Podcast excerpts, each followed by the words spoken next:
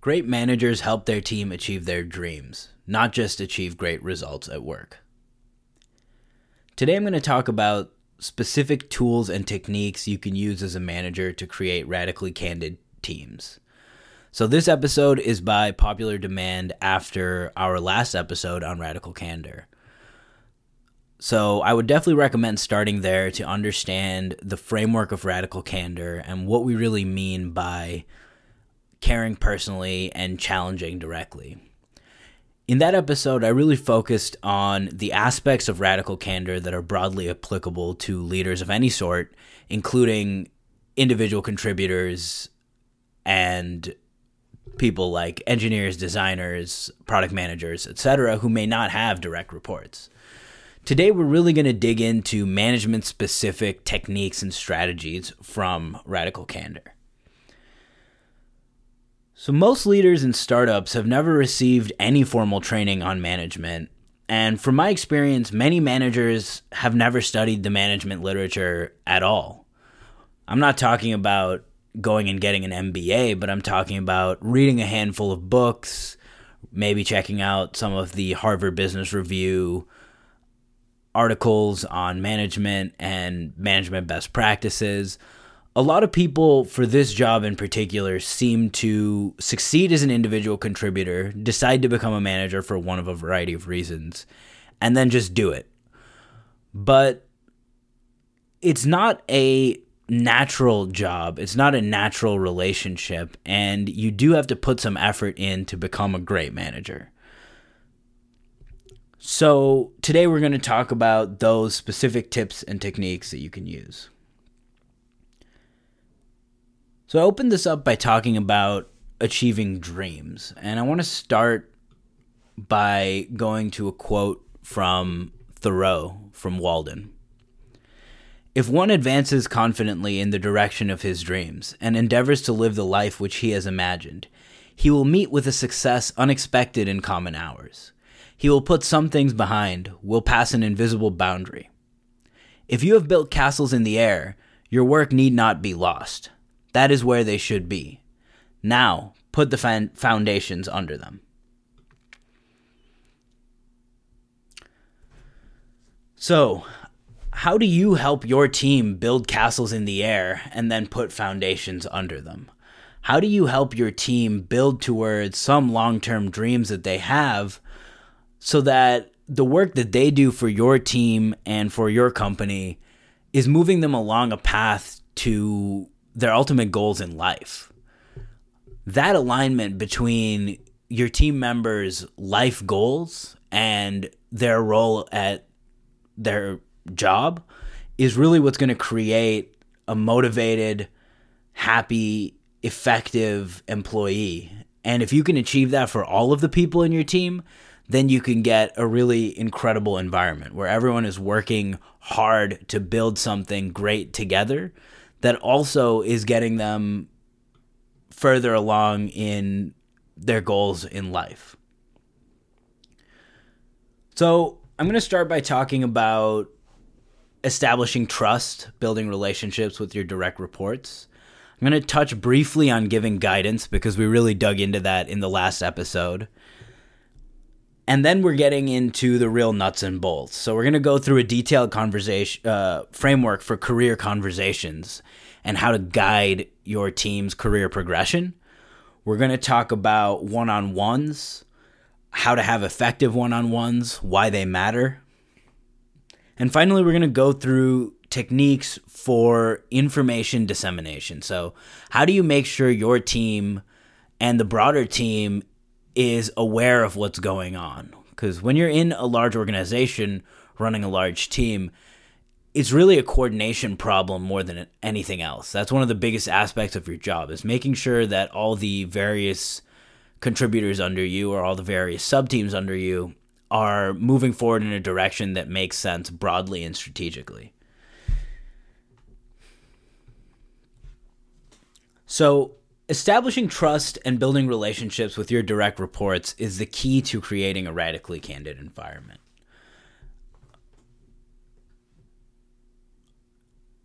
obviously, in order to have open feedback and conversations, in order to go back and forth and really have that candid environment, people have to feel safe. They have to feel respected. They have to feel trust with you.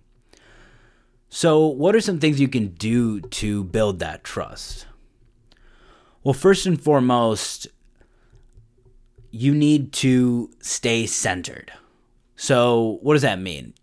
It really just means you need to do what works for you in order to take care of yourself. So that could be exercise, meditate, spend time with family, call your mom, go for a hike, whatever it is that you need in your life to make sure that you're feeling good and ready to work through your day. That's what you need to spend time doing. And for me, this is really exercising, meditating, going outside, spending time with my family and friends. And personally, I don't always do a great job of prioritizing this stuff. But luckily for me, I do have a tendency to index more heavily on it when the going gets tough. And that's something that Larson talks about in the book is, especially when things are crazy at work, especially when things are intense, you must carve out the time to do the things that you need to do to stay centered so that you can be your best at work. And I love this quote from her. "The essence of leadership is not getting overwhelmed by circumstances." So I'm not going to spend too much time talking about this, but I think one really useful technique that she mentions here is schedule time for yourself on your calendar and stick to that. So, for example, if it's important for you to get home and have dinner with your family at night and you have to leave by 5 p.m. to make your hour commute, you should block off 5 to 6:30 p.m. in your calendar and you should stick to that. Don't blow off the time that you schedule for yourself. You need to treat those meetings as important as any other meeting you have in your day. So another thing you can do to build trust is you need to make people feel free at work, as she calls it. People need to feel this sense of openness and freedom to really take ownership of their work and achieve the results that you want them to achieve. So to quote from the book here, the basic premise here is that when everyone on your team is able to bring the best of what they've got mentally, emotionally, and physically to their work, they are more fulfilled in their jobs, they work better with one another, and the team gets better results. You can't get that out of people with power, authority, or control. End quote. So the key here is you have to relinquish unilateral authority. You can't do things by just forcing things through because you see them a certain way and expect to build the kind of team that you want to build. This is something that is very hard for a lot of people, especially if you're a new manager, because all of a sudden you have this newfound authority and it's natural to want to take advantage of that authority and say, hey, this is how we're going to do things. Now, I want to be clear here. We're not talking about abdication or anarchy or absentee management. This doesn't mean you let your direct reports do whatever the hell they want to and you never check in on them. What this means is you want to empower people to make decisions. You want to serve as a coach and as a mentor and as a guide for them to make decisions, bounce ideas off of you, and etc. But you really want to put decision-making power in people's hands so that they feel engaged and they feel like you're not breathing down their neck. And again here, you have to keep in mind that you're still going to have to break ties, make tough decisions, often unpopular decisions. That's really why making people feel free at work and building relationships based on trust is so important, is because you have that cachet to rely on when you do have to make those tough decisions. Another really important factor of building trust is respecting people's boundaries. So this is pretty simple, but it can also feel a bit like it's in contradiction to the idea of radical candor, because the whole thing is you want to care personally, you want to connect with people's whole selves and not just a tiny slice of their person that they consider their professional appearance. But at the same time, you really don't want to expect too much initially, and you don't want to push people if they're uncomfortable in terms of their personal life and talking about and opening up about those things. So again, you don't want to expect too much initially. Most people, if you come in with this radical candor framework, they will have never had a boss who wants to engage with them on a personal level like this before. So expect this to build over time, and don't expect overnight that people are going to open up in the way that you're hoping. So when people don't open up, you know, what can you do? Well, one great thing you can do is demonstrate openness. That can happen in a variety of ways. So one is bringing in your own personal experiences when you're asking people about their life experiences, so they can have that understanding of you and relate to you in the same way you're trying to relate to them.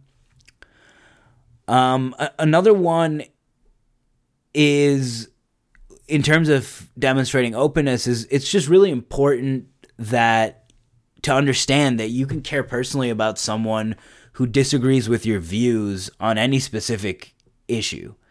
And I'm going to quote from the book here.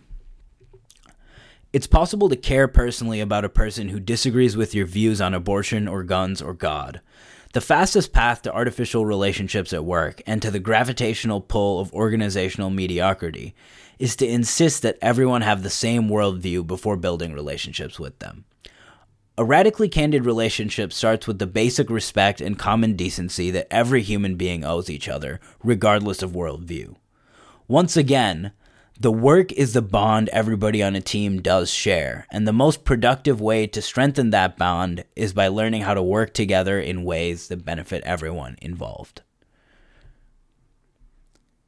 So I think an important piece of that quote is, the work is the bond that everybody on a team does share.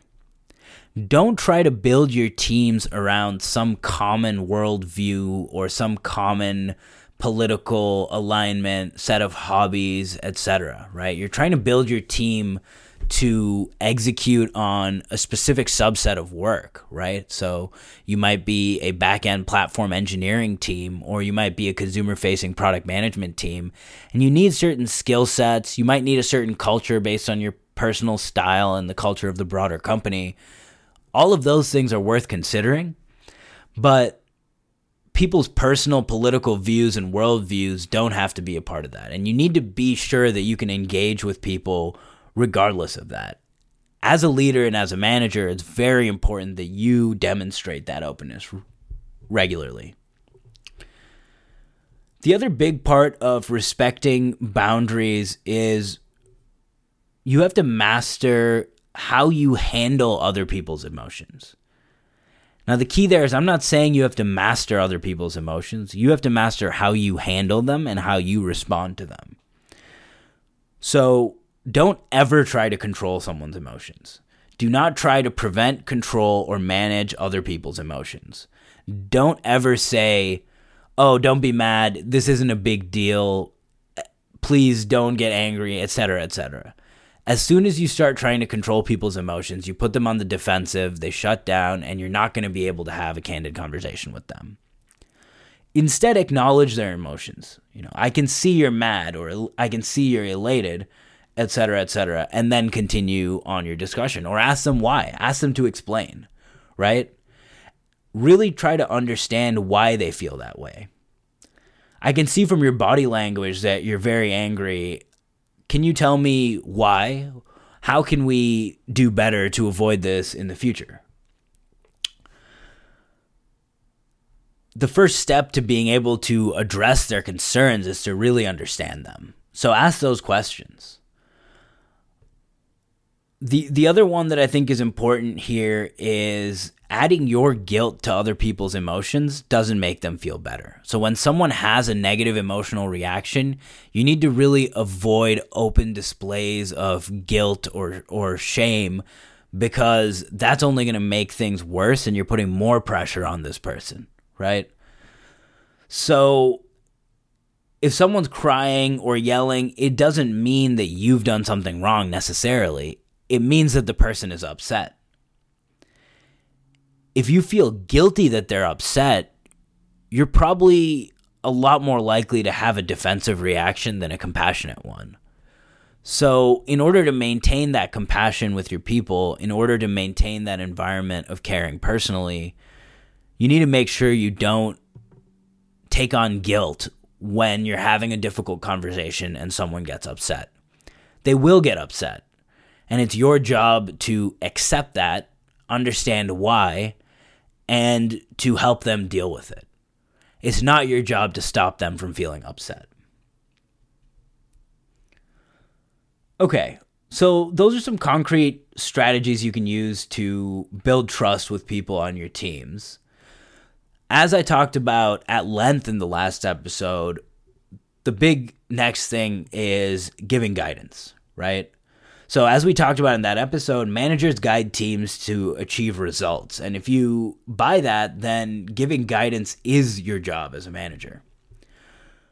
If you want to dig into this in detail, go check out the previous episode on Radical Candor. But the short version is you need to be honest, you need to be open, you need to care about the people that you work with.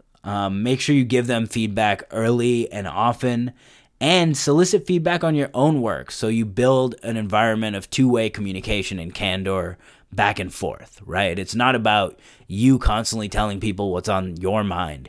It's about open relationships and communication.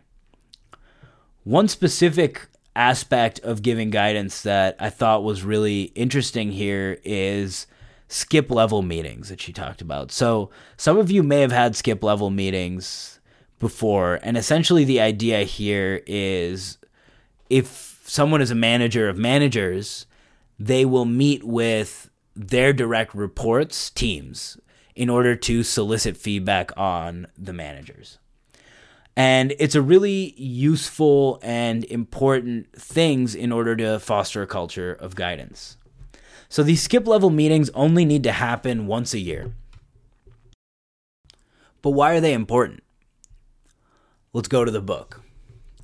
Roxanne Wales, who first worked at NASA and then in learning and development at Google, once told me that one of the most important things any manager of managers could do to foster a culture of guidance was to have so-called skip-level meetings.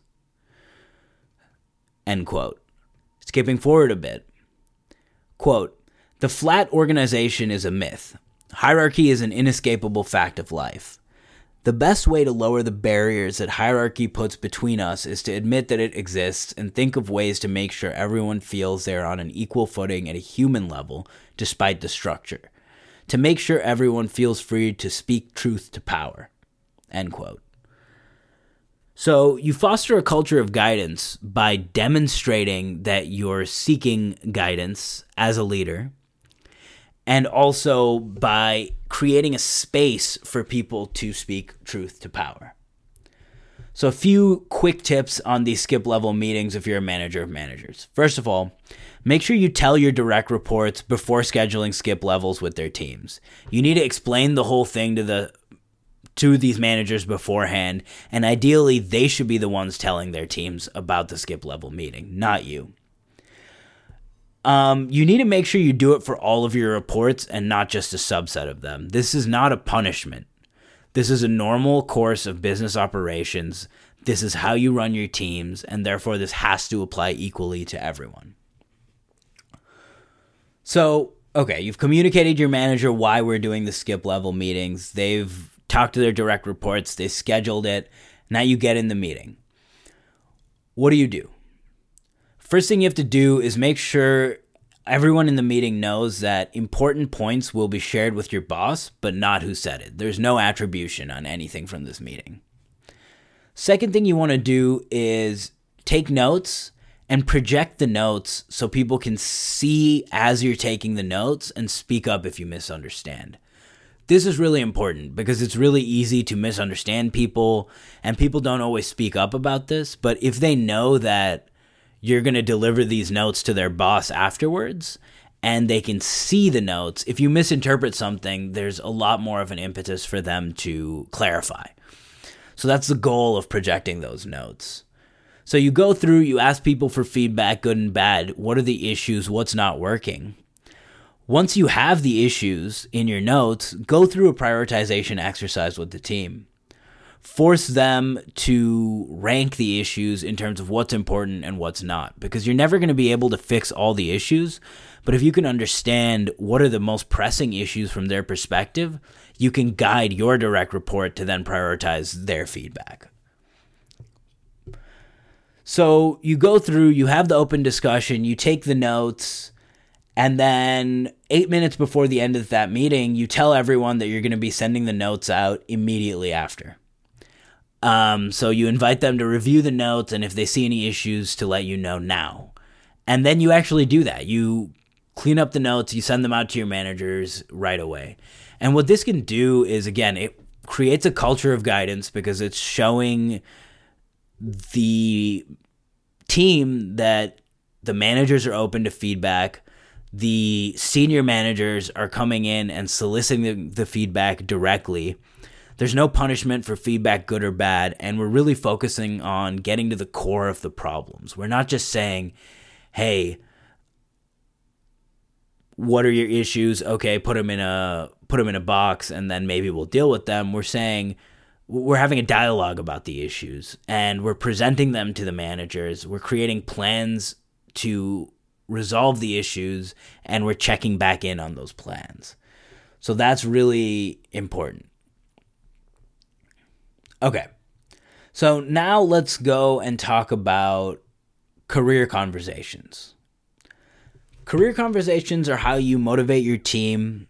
They're how you retain people and ultimately help your people achieve their dreams. So I've had some great managers in the past, and universally all of them have really cared about getting me to where I want to go in my career. And I have a lot of respect and appreciation for their efforts on that. But despite the fact that I genuinely feel like I've had fantastic managers who cared a lot about my career development, I've never heard of a manager who approaches career conversations with this level of rigor or from this angle. So this framework was really built up over time by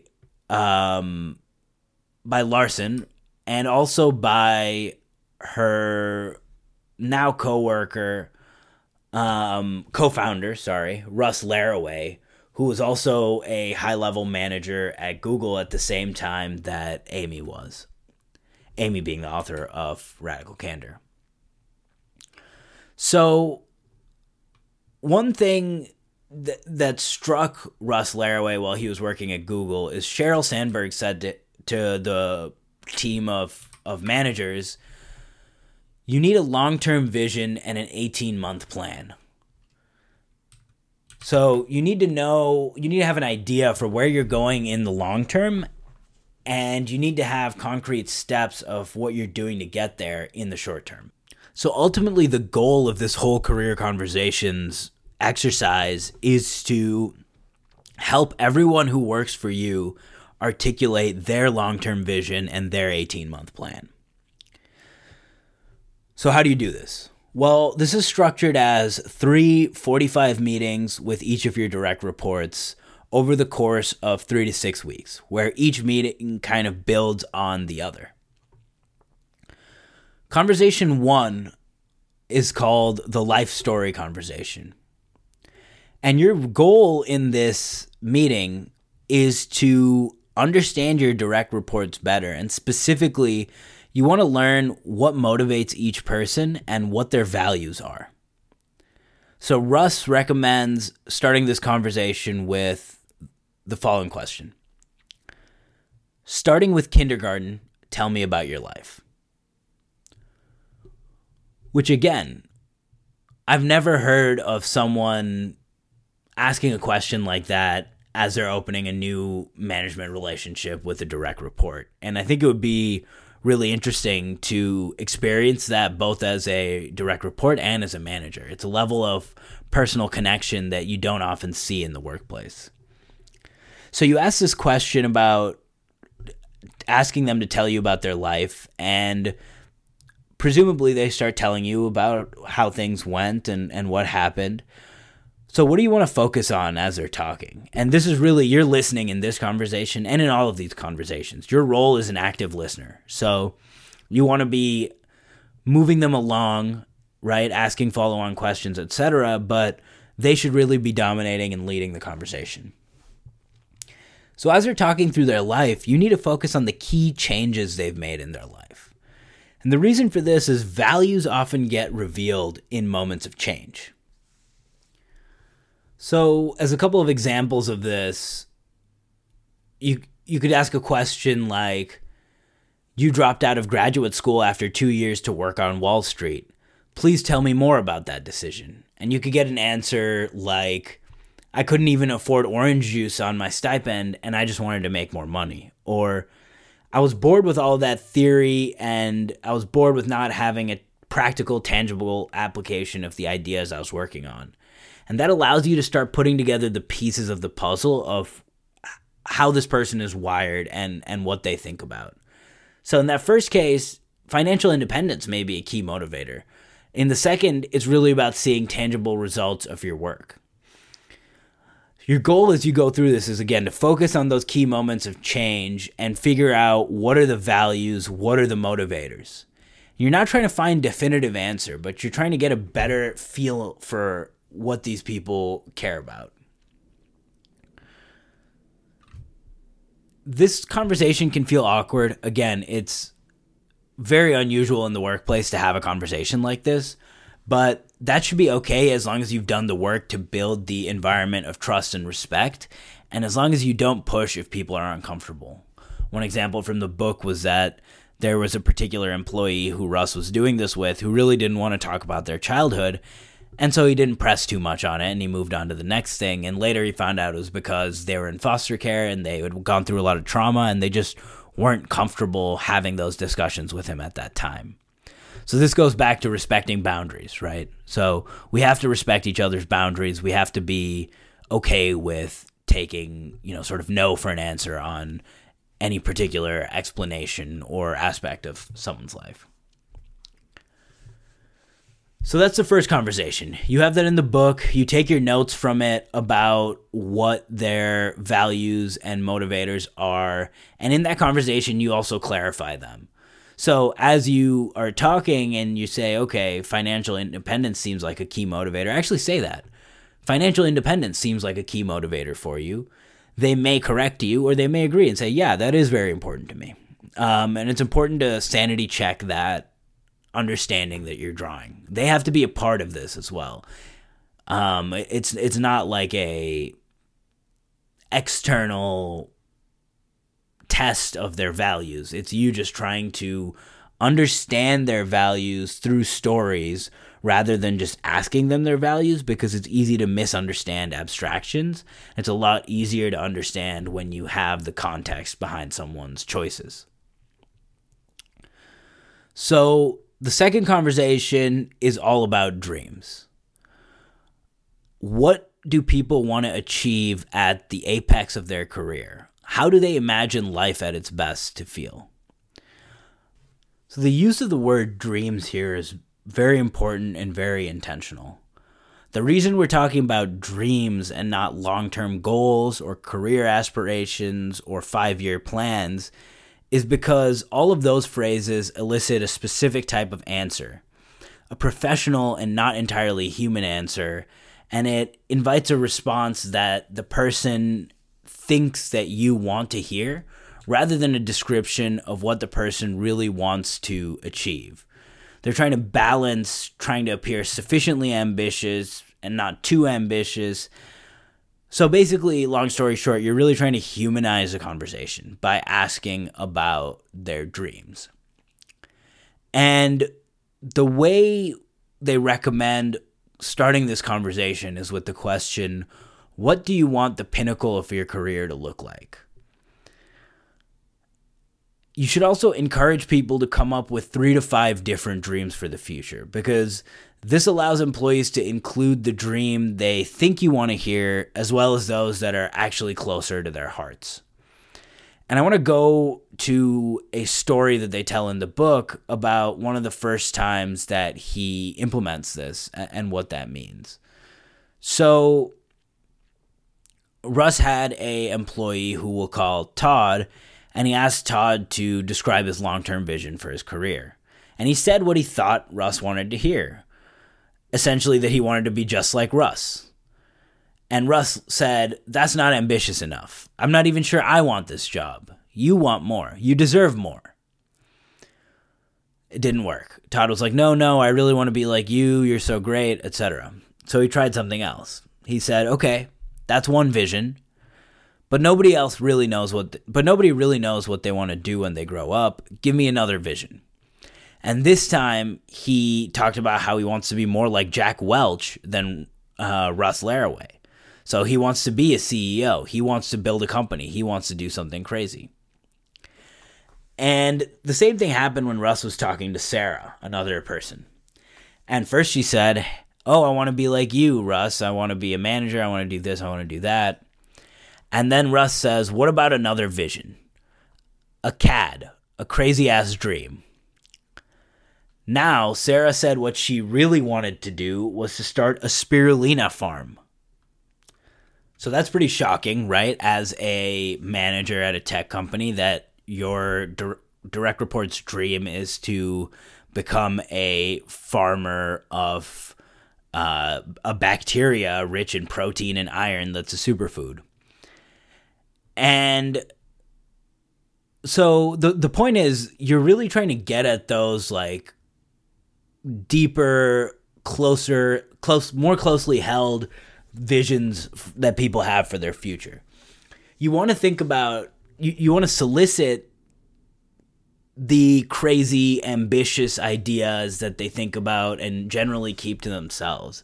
It's really not about, I want to follow the career progression chart at the company and go from L3 to L4 to L5 to L7.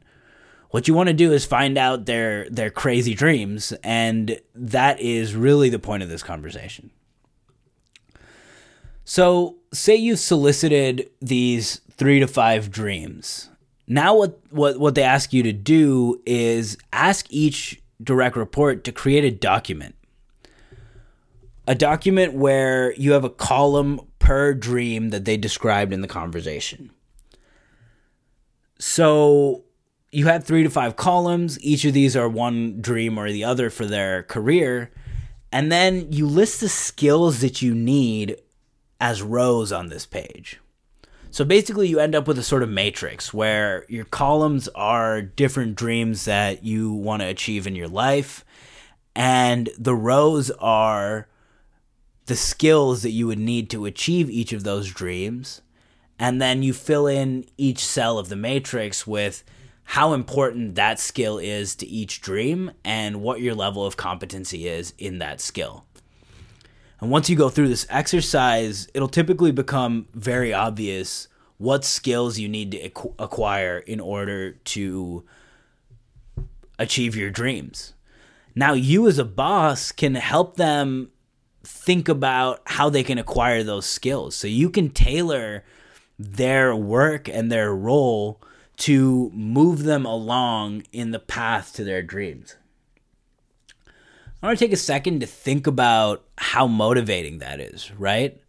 So say you have this dream of becoming a spirulina farmer someday, and you've kind of made it in the back of your mind. You've said, "Hey, I need to make money. I need to do this," and you're working, whatever. That's the default way of working. But now say you have a manager who comes in and says, "Okay, what are your crazy-ass dreams? Okay, you want to be a spirulina farmer. What do you have to do that?" Right? So one of the things that she needed to do was get management experience. Previously, she was trying to develop her analytical skills and her presentation skills because she wanted to be a director at Google. But she doesn't really want to be a director at Google. What she wants is to be a spirulina rancher. And to do that, management skills are way more important. So now they came up with a plan to increase her management responsibility instead of just getting her lessons, or instead of just getting her doing more presentations as she would have if she was working up the career ladder. And again, now you have this motivator, right? You're saying, okay, why am I doing this job, right? When the work gets tough, when you're frustrated, you think, why am I doing this? Well, for Sarah, she's doing this because she's getting management experience that's going to help her become a spirulina rancher someday. So whatever your dreams are, if you have a manager that's helping you work towards them in a structured way and tailoring your role to that, I mean, how great is that? How excited are you going to be about putting your all into work when you know your work is moving you to what you ultimately want to achieve in life, and not just, you know, moving along a career ladder, not just doing what it is that the company or your boss needs you to do. It's going beyond that. So the last part of this second conversation that you need to do is make sure the person's dreams are aligned with the values that they've expressed. So if in the first conversation, one of the values you pulled out was hard work, and now they're saying their dream is to retire early, you want to dig into that. You want to say, you know, if hard work is a core value, why is one of your dreams to retire early? Inquiring about the dreams people describe is a good way to push for radically candid, meaningful conversations. And it'll, again, help you build a deeper understanding of the person that you're talking to. And that is a critical part of caring personally. Okay, so now you've put yourself out there. Your direct report has put themselves out there. You have a theory on what it is that motivates them, what their values are, and what their dreams are, and what skills they need to achieve those dreams. Now you get to conversation 3, which is building the 18-month plan. So how do you go about this? Your goal here is to create a plan that allows your direct report to tailor their role to help them learn the things they need to learn in order to achieve their dreams.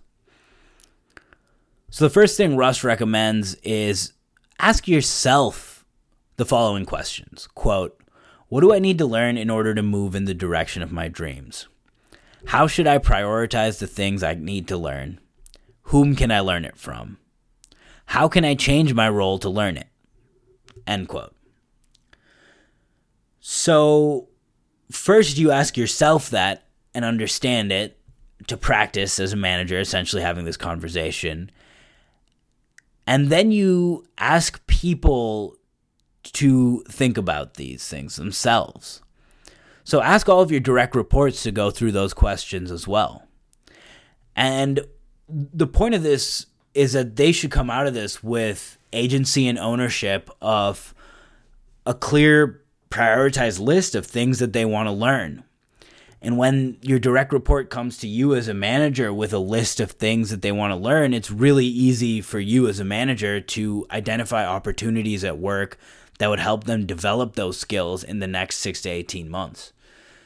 So what you want to do is make a list of how each person's role can change to help them learn the skills that needed to achieve each dream, whom they can learn them from, and any external resources they could use to learn them, classes they could take, books they could read.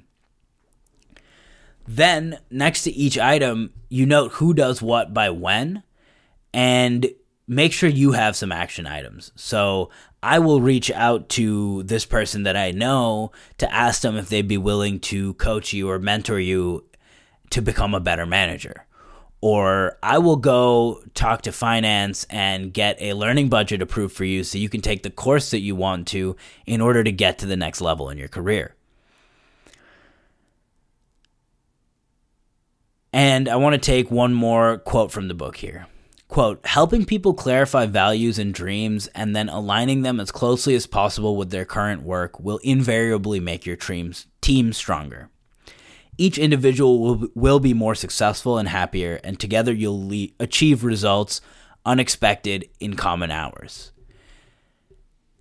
And there we go back to the Thoreau quote that I started with. If one advances confidently in the direction of his dreams and endeavors to live the life which he has imagined, he will meet with a success unexpected in common hours. He will put some things behind, will pass an invisible boundary. If you have built castles in the air, your work need not be lost. That is where they should be. Now put the foundations under them. End quote. It's very scary to move confidently in the direction of your dreams. Part of your responsibility as a boss is to help people find that courage. And if you do that well, there are few jobs more rewarding than that. So that's the career conversations framework. I think you can take this and apply it directly at your job if you're a manager and see how it goes. I would love to hear from you.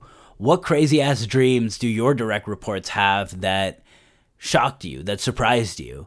And how are you tailoring their roles in unexpected ways to allow them to move towards those dreams? If you have any feedback to share on that, I'd love to hear about it. Drop me a line at contact@rdmr.io. Okay. So that's career conversations. That is something that you're going to do once in a while. You know, when you first get a new report, it's a framework that you have to go through, and then maybe once a year after that. You should be creating an action plan with this 18-month plan and checking in on them and seeing how it's going. But this isn't something you do every day tactically, right? This is strategic in terms of someone's personal growth. So tactically, how do you build a relationship with people? How do you make sure that things are going well? The answer is the humble one-on-one. Often overlooked, often canceled, and underappreciated by managers throughout the world, the humble one-on-one is the single most important meeting you have as a manager. The one-on-one is a space for you to really listen, to really understand what's working or not working in your teams. It's an opportunity to get to know your direct reports better and to understand them as people, to move up drastically on the care personally axis. And ultimately, it's how you build the team that you're looking for. So how do you have great one-on-ones as a manager? Well, the first thing is, don't cancel them. Always show up for your one-on-ones. That's like the first step to anything. Do not cancel your one-on-ones. Unless there's an actual personal emergency or some gigantic fire that really cannot be avoided, you know, of course, things will come up that are beyond one's control, but this is an important meeting and you need to treat it like that. If you're canceling one-on-ones, that's a sign of trouble, and you need to really start asking yourself as a manager, you know, what your role is and why it is that you are canceling these meetings. The other thing that you can do with one-on-ones just broadly is these other meetings that I've been talking about, career conversations, performance reviews, check-ins. You can schedule these during one-on-ones just to avoid meeting proliferation. So you end up losing a few of your one-on-ones to these conversations that have to happen on a regular cadence throughout the year. So you really don't get that many one-on-ones with each person. What the author of the book recommends is one 50-minute one-on-one with each direct report per week. And she said she likes to keep herself to 5 direct reports for this reason. Now, that's actually something that stunned me. I've never heard of a startup where it's possible for most managers, especially engineering managers, but most managers, to have only 5 direct reports. At the company I'm working now, it has not been unusual because of turnover, because of the difficulty in hiring, because of rapid growth on teams. It is not unusual for a manager to have 20 direct reports or more. And of course, I think that's bad, and that's an extreme of, like, you know, we should try to get out of that situation, because you could never provide this level of career development or care if you have that many direct reports. But I did want to call out that I don't know how realistic of a standard this is. I would love to hear from other people in startups if they actually have successfully managed to have enough managers in place to have that few direct reports, but I personally haven't seen it in the Valley. So the other thing you need to do here is make sure your direct report owns the agenda and set expectations for when and how it's delivered based on your preferences. So for different managers, you're going to have different personal styles, and that's okay. You just need to make sure you communicate that clearly. Some of you are going to want to have an agenda in your inbox the day before that you can read over and come into the one-on-one prepared to have a discussion at length about specific topics. Some of you are going to be fine with your direct report rolling in there with a few notes written on a napkin and trying to go through these issues with you. So any of that is fine. You just need to make sure that you set those expectations with them.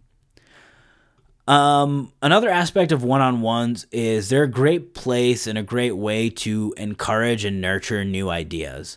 So this should be a place where you really allow people to ideate with you and to bounce things off of you. As a leader, as a manager, they're looking to you for validation of their ideas, and they're looking for a safe space in which they can talk through things. So you really want to encourage that in those meetings.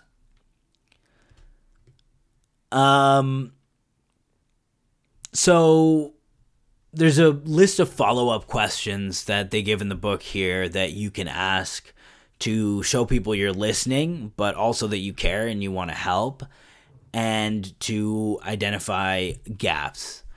I'm going to pick a couple of these, but if you want the full list, get the book or send me an email and I can send them to you.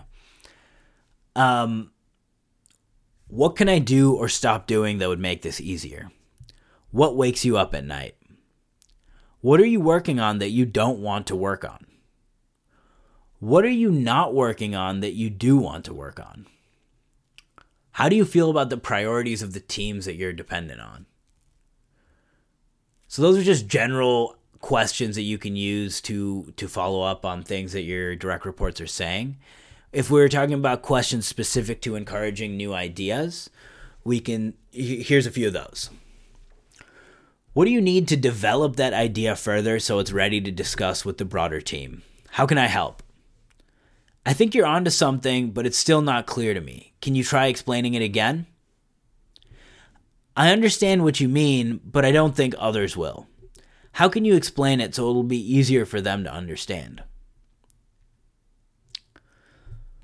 So the last piece of this is, you can get signs in your one-on-ones that you're failing as a boss. And that's valuable feedback for you to keep an eye on. And these are early warning signs. So if you start to see this, it doesn't mean that all is lost, but you really want to start soliciting guidance and feedback from your mentors and from your team to figure out why this is happening and how you can improve.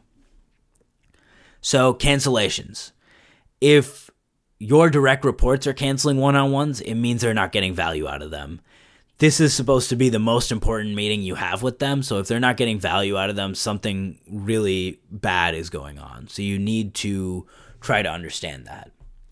If you show up to your one-on-ones and most of them are people just giving you tactical updates, that's another sure sign that things are going poorly. Encourage your people to use the time more constructively. you know, one thing that can help with this is go in with the attitude of you're having lunch or coffee, not like this is a meeting that we're going to that is like a, you know, say a sprint planning meeting, or it's like a purchasing or hiring meeting. It's really more of a sort of casual, friendly vibe that you want to have in these conversations, so you can have those candid conversations. If you only hear good news, it's a bad thing. It's a sign that people are not comfortable coming to you with problems. If they never criticize you, it means you're not doing a good job of soliciting guidance from your team. So go back to the phrase, what could I do or stop doing that would make it easier to work with me? And if people show up with no agenda consistently, meaning they just have nothing to discuss, it could mean they're overwhelmed. It could mean they don't understand the purpose of the meeting, or that they don't think it's useful. But you need to be direct about this. This is your time, but you don't seem to come with much to talk about. Can you tell me why? Come at it with an air of curiosity, with an air of understanding, but be firm in understanding, in getting to that understanding. So the last piece that I really want to talk about today is how can you communicate information effectively to your team, and if you're a manager of managers, to the broader team, which is all of the teams under your reporting structure. One way to do this is the staff meeting. You know, one quote from the book is, literally every CEO, middle manager, and first-time manager I've ever worked with has struggled to figure out how to run a productive staff meeting with their direct reports. All too often, the person leading the meeting comes to dread it. Attendees view it as a waste of time, and those excluded feel sad and bad and left out. Although bloated staff meetings can be a drain on people's time and energy, the opposite is also true. A well-run meeting can save you time by alerting you to problems, sharing updates efficiently, and getting you all on the same page about what the week's shared priorities are. An effective staff meeting has 3 goals. It reviews how things have gone the previous week, allows people to share important updates, and forces the team to clarify the most important decisions and debates for the coming week. That's it. It should not be the place to have debates or make decisions. Your job is to establish a consistent agenda, insist that people stick to it, and corral people who go on for too long or who go off on tangents. End quote. Okay, so again, we're talking about reviewing how things have gone, allowing people to share important updates, and forcing the team to clarify decisions and debates. So, 3 pieces of that. Learn, listen, and clarify. So here's how the author recommends doing this. The first 20 minutes of the meeting, you review key metrics. So what went well that week and why? What went badly and why? You need to have a dashboard and KPIs that you're tracking in order to be able to do this. It doesn't have to be some sophisticated system set up by an IT department with data lakes and ETLs and this and that. It can just be a spreadsheet with a few numbers, but ultimately, what are the important activities and results that you're seeing each week, and are you on track to achieving your goals? Spend 20 minutes reviewing that. So the next 15 minutes is about updates. It's about listening. So I really thought this is an interesting approach to this problem. I've had managers in the past that just ask everyone to go around and give updates. And when you're on a broader team of 20, 30 people, it's an excruciating meeting, extremely painful and unhelpful. You can also take the approach of doing things asynchronously, where you ask people to write up what they've been doing in the past week and post them somewhere. The problem with that is people have a lot of resistance to writing those updates, and when some people don't do them, the whole system falls apart. So you're constantly following up with people to get them to actually write the updates, and that's painful. But if you get everyone to go through the updates synchronously in your staff meeting, that's also painful. So the approach that she came up with is you have a quote-unquote study hall during your staff meeting for 15 minutes. So you give everyone 5 to 7 minutes to write down the 3 to 5 things that they or their team did that week that others need to know about in some shared document, Google Doc, Confluence page, SharePoint, whiteboard, whatever. So they write it down, give them 5 to 7 minutes about it, and then give them 5 to 7 minutes to read everybody else's updates. All of this happens synchronously in the meeting, but it's sort of quiet work time. Don't allow side conversations. Require that follow-up questions are handled after the meeting between people. And this is going to save huge amounts of wasted time in your meeting. The last piece of these, snippets that she calls them, which is the updates. If you're a boss of bosses, these need to be made public to the broader team. So your Google Doc, your Confluence page, whatever it is, make sure you post that somewhere so that everyone can see them. If you may have things that can't go on there, like, performance problems, salary adjustments, things like that. If you need to do that, keep a confidential snippets doc as parallel to the regular snippets doc and allow people to put things there. But things should only be there if there's a legitimate reason that it cannot be in the public information.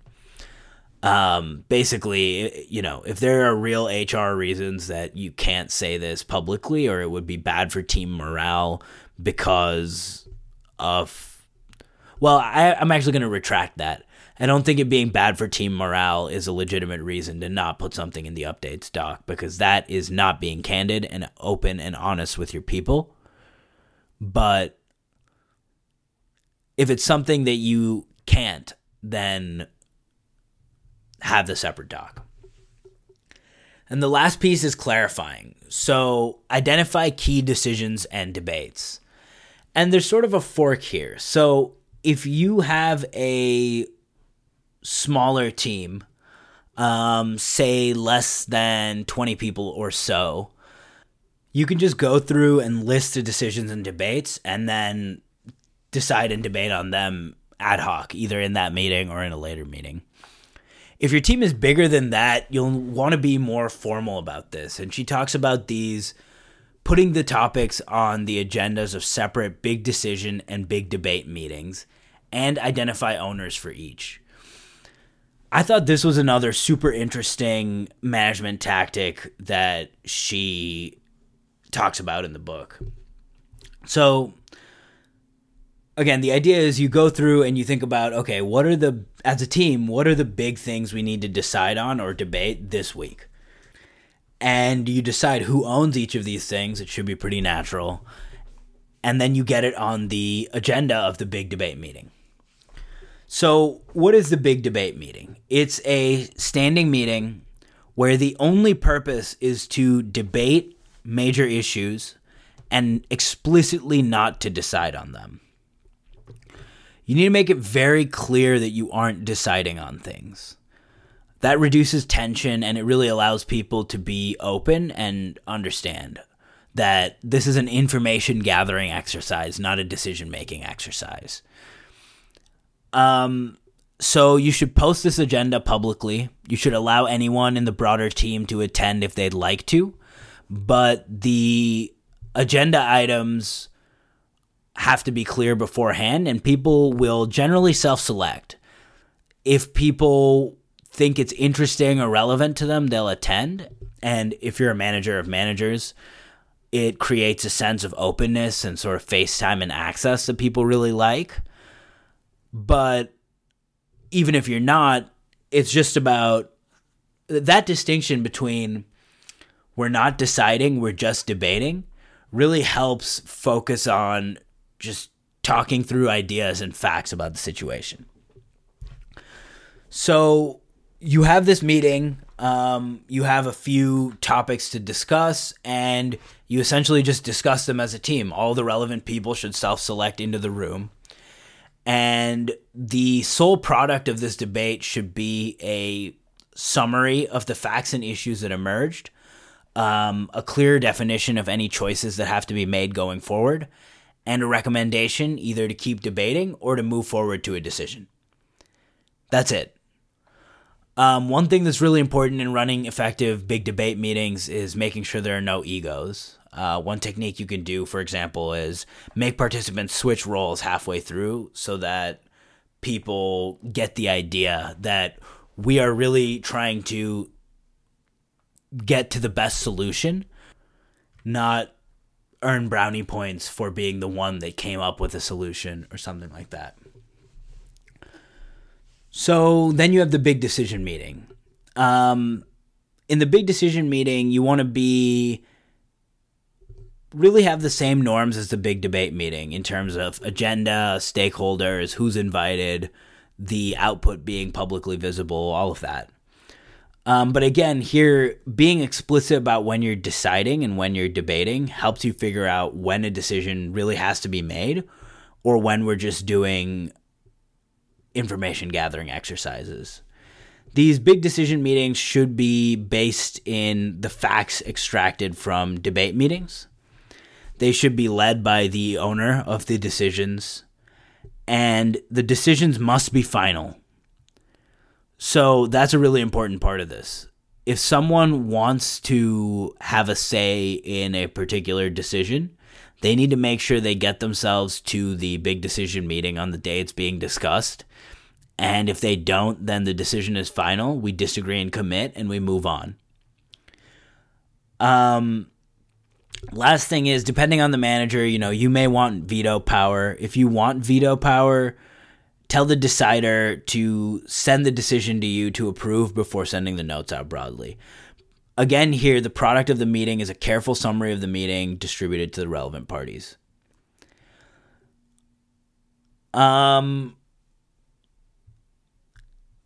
Another thing she talks about are all-hands meetings. If you're working at any sort of a tech company or a stand-up, you're probably very, very familiar with this type of meeting. I don't think it's as common outside of the tech industry, but basically the idea is you get the whole broader team together. So at my company, we have different kinds of all hands. We can have a whole company all hands. We can have an engineering all hands. We can have a product all hands, which includes product and engineering. So basically the idea is you're getting a broader team of people together. And the goal is basically to persuade people that the company is making good decisions. Typically, you have presentations to persuade people of that fact. It should be done by teams working on important initiatives. Have them present their initiatives to the broader team. And then a big chunk of this meeting should really be just Q&A. So leaders can hear dissent and address it directly. Well, that was a lot of tips and tricks on management, but I have one last one that I want to touch on here, which is especially important, again, if you're a manager of managers in a large organization, if you have a large organization under you. Schedule an hour a week of walking around time. Just walk around, pick a random department in your office and go hang out there. Have little, quote-unquote, water cooler conversations with people. Observe what's going on. This is one of the most useful things you can do for a variety of reasons. One, as a leader, when people see you, that boosts morale. When they see you engaging with them, asking questions, building relationships, again, that boosts morale. It also helps you understand what's really going on the ground. If you're a manager of managers, you're typically getting a sort of carefully tailored view of the world through the perception and lenses of your direct reports. Oftentimes that can be drastically different from what people, quote unquote, on the ground are actually experiencing. So go out and find that information by just walking around. And there's a good quote she has about Dick Costolo doing this. and how he did it. So I'm going to quote here. At one point, Dick was trying to consciously create a culture at Twitter in which people would fix small processes and annoyances rather than just complaining about them. One day during his walk around, he passed two people complaining about the dirty dishes piled up in a micro kitchen. Usually, he would have filed that away and just been annoyed by it. But this was his walk around time, so he just took a moment to fix the problem himself. He stopped and looked around. Do you think that would be a better place for the dishes? He asked the two complainers, pointing to an equally convenient but less visible spot. They nodded yes, and to their amazement, he started moving the dirty dishes there himself. Needless to say, they stopped complaining and started helping. This story got told and retold. End quote. So there's a few great things here, but what I want to do is relate this back to What You Do Is Who You Are and the Ben Horowitz episode where we talked about that book. We talked at length about how displaying culture through action is one of the most effective ways to set your culture. And as shown by this story, walking around is an excellent opportunity to do that. So schedule that time and actually do it if you're a senior leader, because you'll get valuable insights about your company and your organization that you would never get otherwise. Okay, so that was my view of the most important management tips from Radical Candor. And I'll tell you guys, it was not easy to cut this down to just an hour. My notes on just the management-focused aspects of this book are 11 pages. After having, 5 or 6 pages of notes last week about the leadership aspects of the book. So really excellent book. There's tons of stuff I've left out despite this. I highly recommend you get it. It is one of my favorite books on management, leadership, business that I've read in recent memory. I really love the framework and I strongly recommend it to you, whether you're just coming at it from a leadership angle or whether you're coming at it from a management angle. I hope this was useful to you. If it was, let me know at contact@rdmr.io. You can also tweet at Ayon at AY0N_B on Twitter. I'll get on there at some point.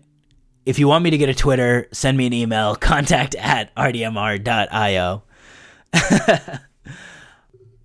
As always, thanks for listening. This has been Arik. And I'm going to get out of here and go watch some UFC. Have a great day.